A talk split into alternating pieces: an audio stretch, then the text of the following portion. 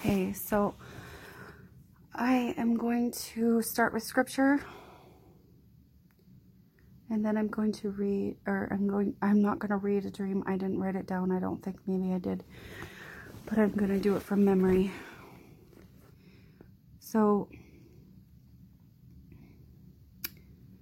um, it's part of the um, First Corinthians. It says, now we only know a little, and we, it's First Corinthians 13 9. It says we prophesy in part. That's what I want to get across. Now we know only a little, and even the gift of prophecy reveals little. But when the end comes, these special gifts will all disappear. It's talking about love and how the only thing that's really important is not the gift of prophecy, but it's that we're loving others. I'm sharing this with you because my heart is um, aching for the lost. Um,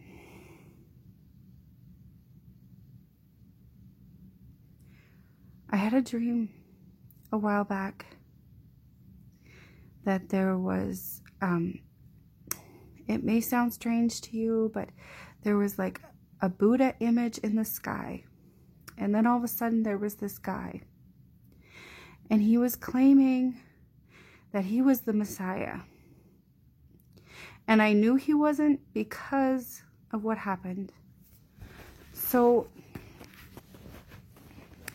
he claimed to be Jesus. And he said, "Here, this is your this is your place of heaven." First of all, I knew it was wrong because he was creating in in the dream that I had, he was creating um houses in the sky and telling them that's where um this is where heaven is.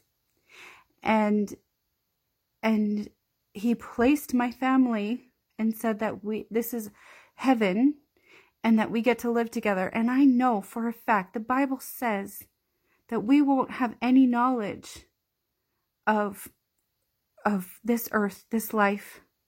It says that. And it also says that we are all brothers and sisters. That not just our immediate family is our brother and sister. Yeah, I, I think from a worldly perspective, we would want that to go to heaven with our um our fam immediate family. But I don't think that's the case. The Bible doesn't it doesn't say that anywhere. And so me and my family were told this is heaven and we were supposed to go in this house in the sky and that angels would protect us. Well, the angels in the dream, they had torn wings and I knew this is not real. And they were look they looked ill and sick and he said these angels will serve you and they will be your servants and um, they looked like they couldn't serve anybody. They were so sick. And in order to, um, me and my husband were in the dream, we were talking and we are like, we have to get out of here. And we have children. And so we were talking about a plan to escape from this place that was so called heaven. And the plan was that he would go out one way with some children and I would take some children out the other way.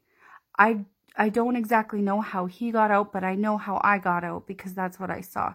And when when I was trying to leave, there was this guy and he had like what looked like warts all over his face and he looked like he was ill with something with bumps all over him and and he it was so fake like in my dream it was so fake and i think that was god saying you do need not fear this. You need to fear me not this. This is just a sickness. And so i was like like even though this guy was like a giant he was like six feet seven eight i don't know how tall he was really tall this guy with all these wart looking things all over him he um anyway I had to bypass, I had to get past him. And he was like walking around and he was saying, Fear me, fear me, fear me. And I was like, This has got to be a joke. Like, it just seemed like a big, like, in God's eyes, I think it would be a joke because we, Jesus says, Fear not, fear nothing. So I asked, um, my sister recently had a dream that that there was something really bad coming and that we need to be prepared for what that bad thing is. And for some reason, I think that this is the prophesying part and praying part, and it's linked somehow. These two dreams.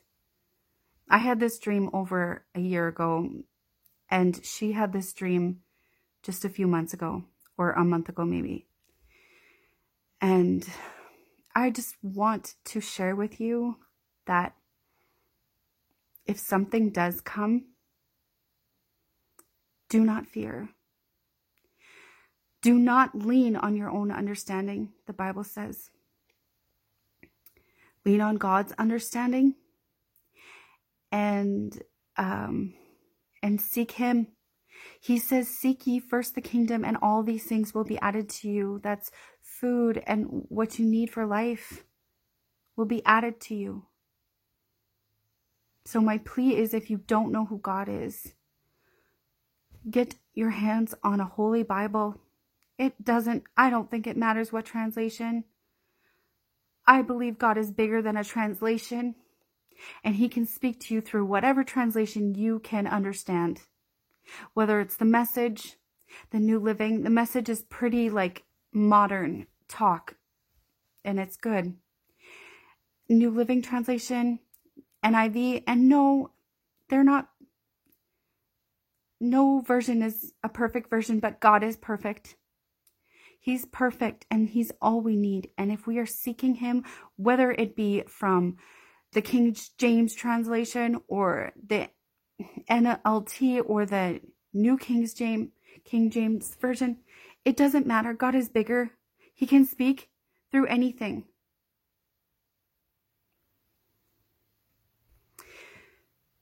If you don't know who God is, He is the one that created the world.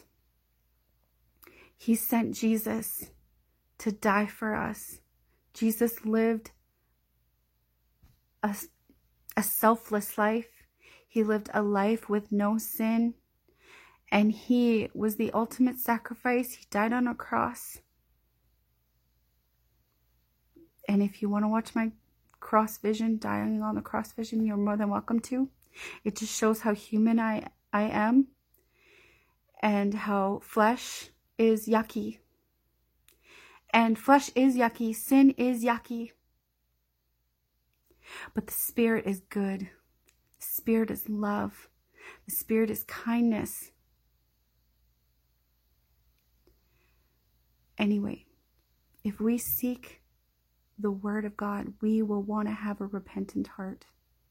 We will want to come to Him in repentance.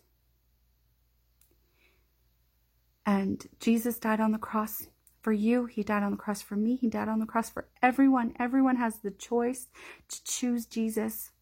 He said, if I didn't have enough rooms, I wouldn't tell anyone. I wouldn't be able to tell everyone. If he did not have enough rooms, in heaven for you, he wouldn't have told us. He did. He has enough room for everyone. If you don't know what sin is, ask God, read the Bible. It talks about sin. There's apps that you can get on your phone to download to let the Bible let the app read the Bible to you if you don't have time to read it and you're busy. Some of us are, some of us have children. It's hard to listen, but we need to take some time and get to know who God is. Um, Jesus died on the cross. He also left when he went and ascended to heaven. He rose again. He rose again to give us eternal life. God used Jesus to give us eternal life and I know that's a bad, it sounds bad that he used, but he put himself in human form to humble himself to show us how much he loved us. If that isn't humility to you, I don't know what would be. A God willing to become what he created to show them how much he loved them. That is very humbling of God to do and very loving of God to do. So, anyway, he sent Jesus. And if we believe, the Bible says, if we believe that Jesus was sent by God and is the Son of God, we will have everlasting life, eternal life with him in heaven. That is the first step. Um, then we need to profess who he is. We need to get baptized. And I'm sure that if you ask God to baptize you, he will. If there's no water where you are, if no one is able to baptize you and you're just by yourself, I believe that he would want that done, even if you just asked yourself. Um, I'm sure there is probably someone near you, but if there isn't, just ask God yourself. Please baptize me in the Father, the Son, and the Holy Spirit, what the Bible says. We're supposed to um, baptize others in the Father, the Son, and the Holy Spirit if you have not been baptized.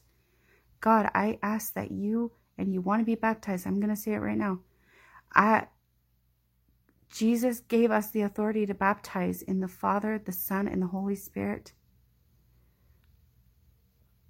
If you believe it, you will receive it.